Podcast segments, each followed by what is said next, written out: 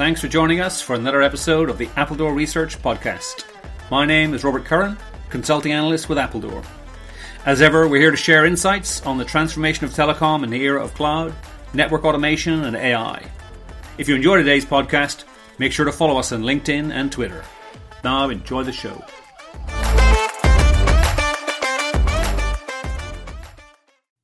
Joining me today on the podcast is John Abraham. John's the newest recruit to the Appledore team, but he's no stranger to telecom software. John's been in the telecom business for almost 20 years and joins Appledore from a decade at, well, let's just say another highly respected analyst firm. John's an acknowledged expert in critical aspects of how telcos turn network infrastructure into real money, which is, after all, the whole point. So, John, welcome. Thank you, uh, Robert it's terrific to be part of this elite crew of uh, very senior analysts and uh, really happy to be on board with you and the rest of the team. That's that's excellent. We're happy to have you, John. So uh, you've arrived at Appledore, uh, feet under the table, uh, and you're now heading up research on a module called Digital Enablement and Monetization. In the old days, we had a thing called called BSS. What was what was wrong with that? Is that still a useful term, or what's changed?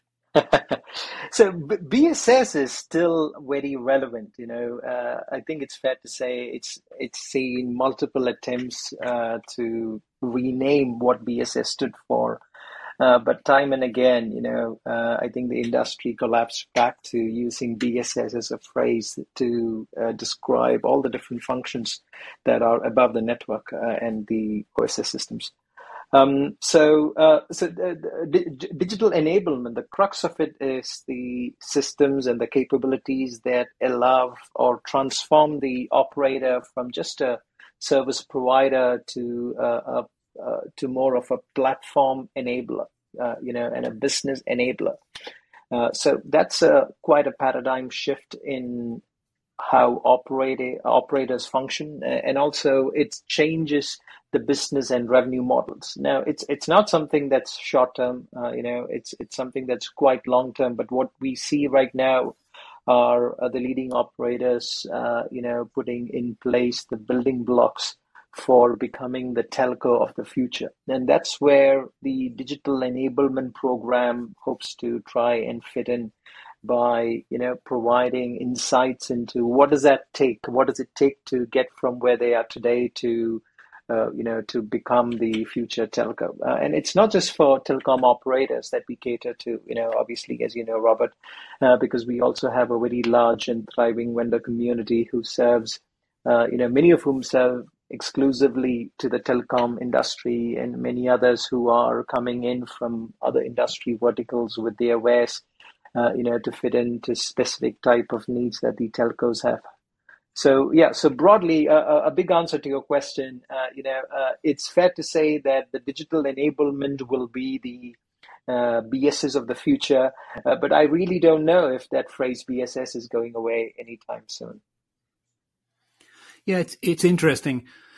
I think we you know we've seen the same challenges and and transition on the or former OSS side of the house, um, and you know looking back you know about eighteen months or so uh, at Appledore, we kind of we kind of put OSS in the category of you know as a term of you know the status quo and really tried to redefine the market space as we saw it evolving.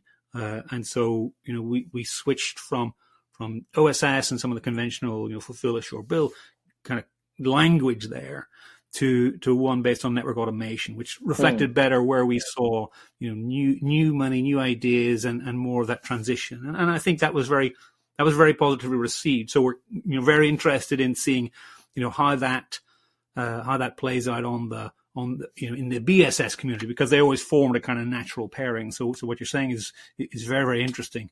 Again, different context, uh, but interesting to see how things are are changing.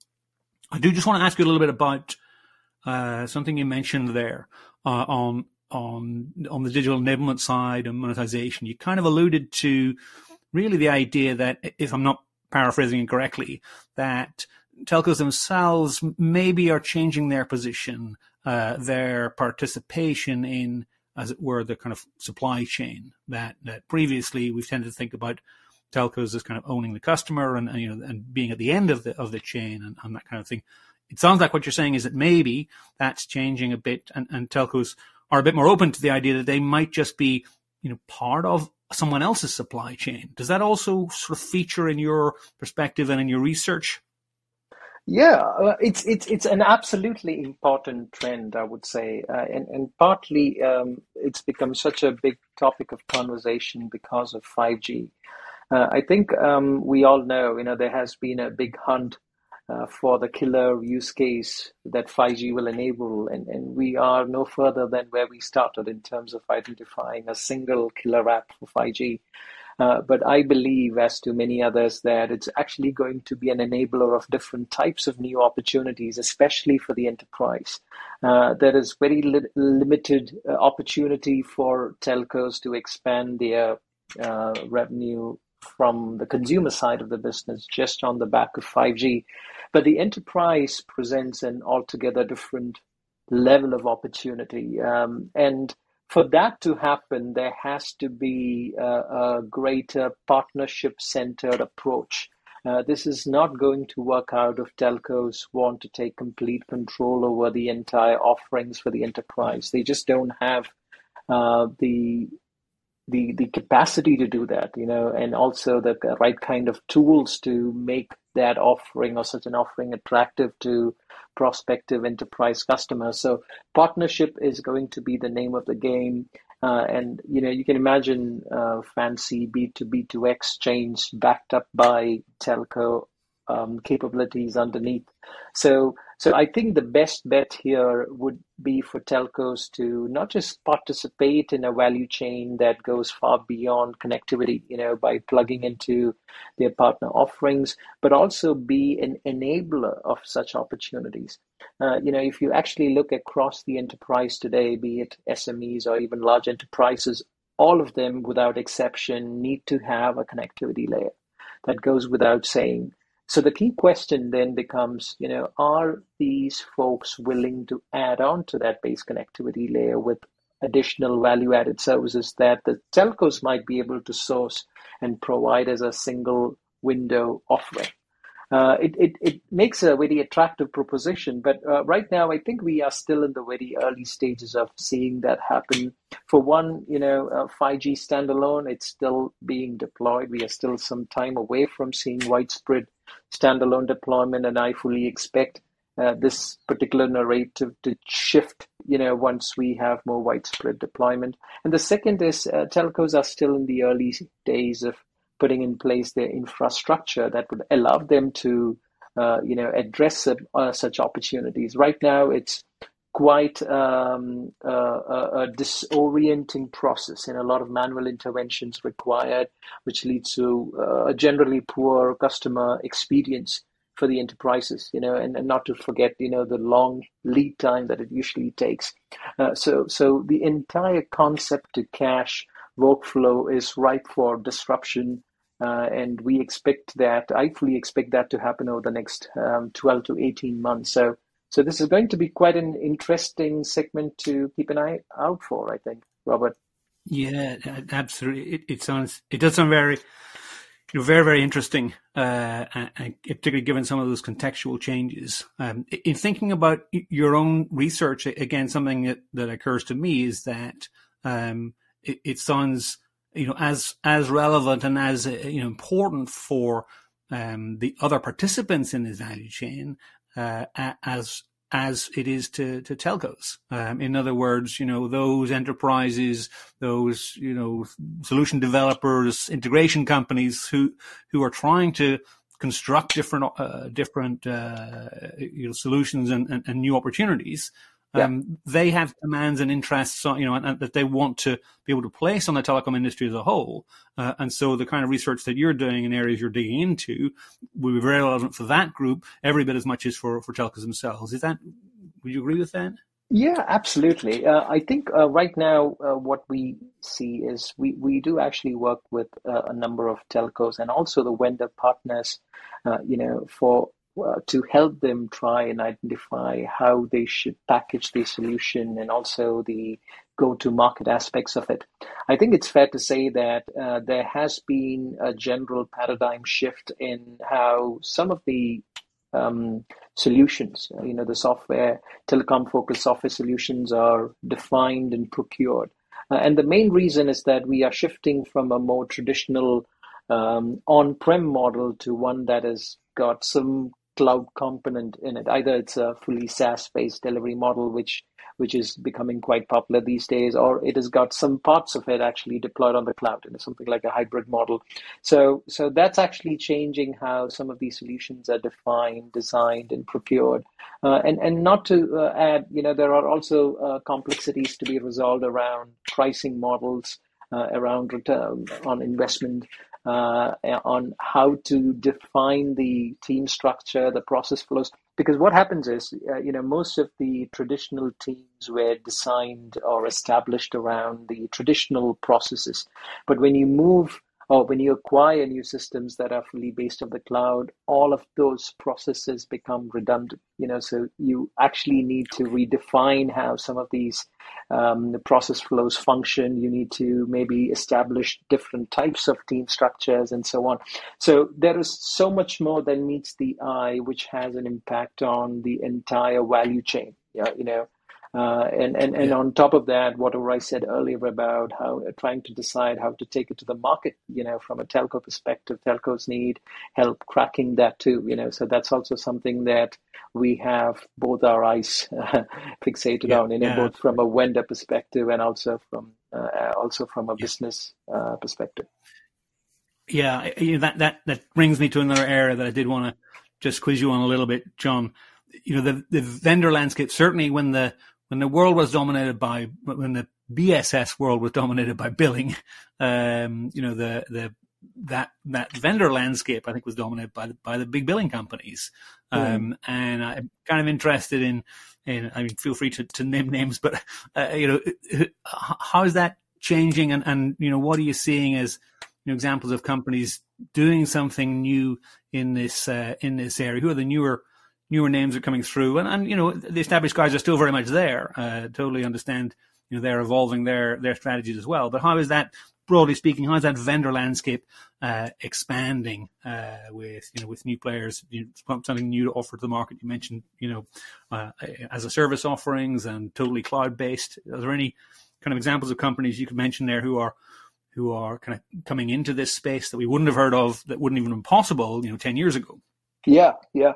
So, so uh, we do have a lot of consolidation happening in, in this industry. That's that's the first point to note. You know, uh, yes, we do have some of the larger uh, vendors who have been around for a considerable amount of time, still continuing to hold their fort strongly. You know, be it the Amdocs, uh, Amdocs of the world, or the Netcracker. Uh, so, uh, you know, uh, Nokia, Ericsson, Huawei, Oracle, or even CSG, uh, you know, they, they continue to be around. They have, over the period of time, uh, acquired multiple large companies. Uh, I would say not large, maybe small to medium-sized companies. You know, uh, especially focused on specific types of uh, specific parts of their portfolio, um, and and all of that actually helped them to grow. Uh, but over the last decade, especially, we have also seen the emergence of companies like Salesforce and ServiceNow, you know, which are predominantly cloud-based, uh, which have also changed the market in a big way. Uh, I mean, a decade ago, it would have been impossible to believe that there would be uh, uh, uh as large a vendor as Salesforce, you know, that is purely a SaaS player. But that's where we are today. Uh, you know, they are the dominant vendor in the customer engagement space. Um, and they literally came out of nowhere in a span of roughly a decade or so. Uh, so that has certainly changed uh, how the, you know, going back to what I said earlier, how uh, uh the market is evolving, how solutions are designed and defined and even procured. Uh, and we are yet to see the end of that story, I think. You know, on one side, we have more and more of these uh, larger vendors actually getting onto the SaaS bandwagon, and, and that's quite an important shift.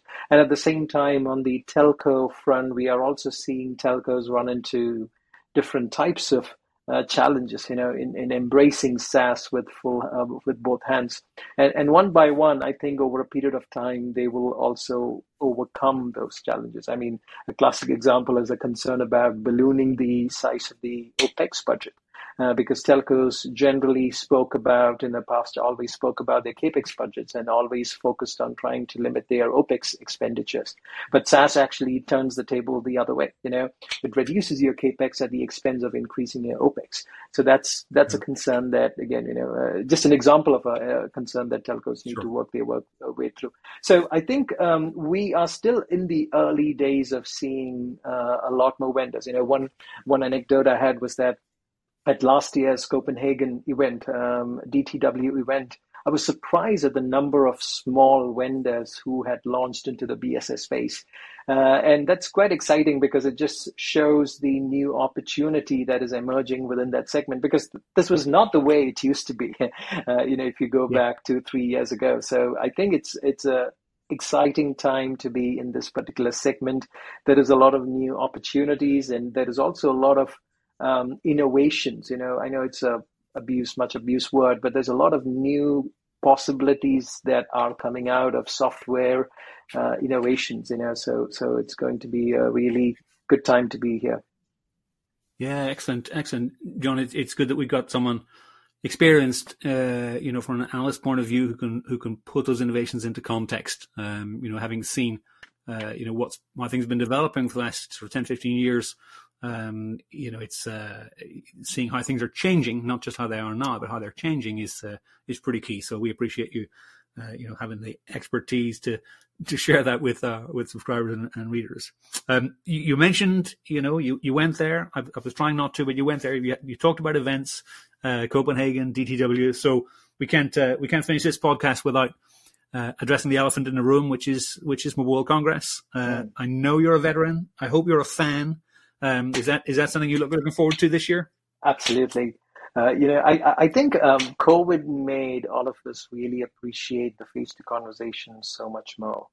Um, you know, so so I, I just feel there's going to be an extra spring in our steps this year at MWC. I know this is not the first year uh, post COVID. You know, we had a uh, we had one last year, but uh, I, I, feel this one is going to be even better uh, because all of us really appreciate uh, just just getting back together in a room, meeting people face to face, and so on.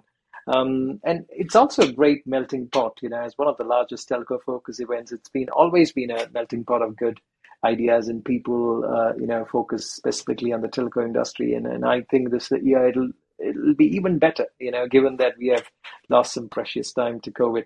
So yeah, really looking forward to meet uh, vendors. You know, I'm already in the process of trying to fill up my um, calendar now uh, and uh, have quite a few meetings scheduled, a uh, few, few others planned. So yeah, really looking forward to meeting quite a few of the operator and vendor community at the uh, at Barcelona. That's that's great. I I know your time is going to be significantly in demand uh, uh, for Barcelona. You'll have a busy a busy busy week, and it'll be a good event. Good event, I'm sure. John, if if uh, if people want to find out more about your research module, I mean, where should they go for some more information? Well, uh, I welcome them to check out the Appledore website. We we actually have a, a research tab where we actually have laid out uh, what we do. Um, and uh, hopefully, you know, over the coming weeks, uh, we'll also have more content uh, appearing there. So that'll also provide an indication of what we're going to do. And I also think it'll be a good time to go and check out the Appledore um, website. We have added, you know, not just me, we have had a couple of other additions to the team. So it'll be great to, great to understand, uh, you know, the, the growing team. Okay, fantastic, fantastic. AppledoreResearch.com. That's terrific. Uh, John, uh, I don't want to keep you. I know you got busy scheduling to do. Thanks so much for your time today, and uh, we'll look forward to seeing you in, in Barcelona very soon. Thanks, John. Thank you, Robert. Appreciate your time.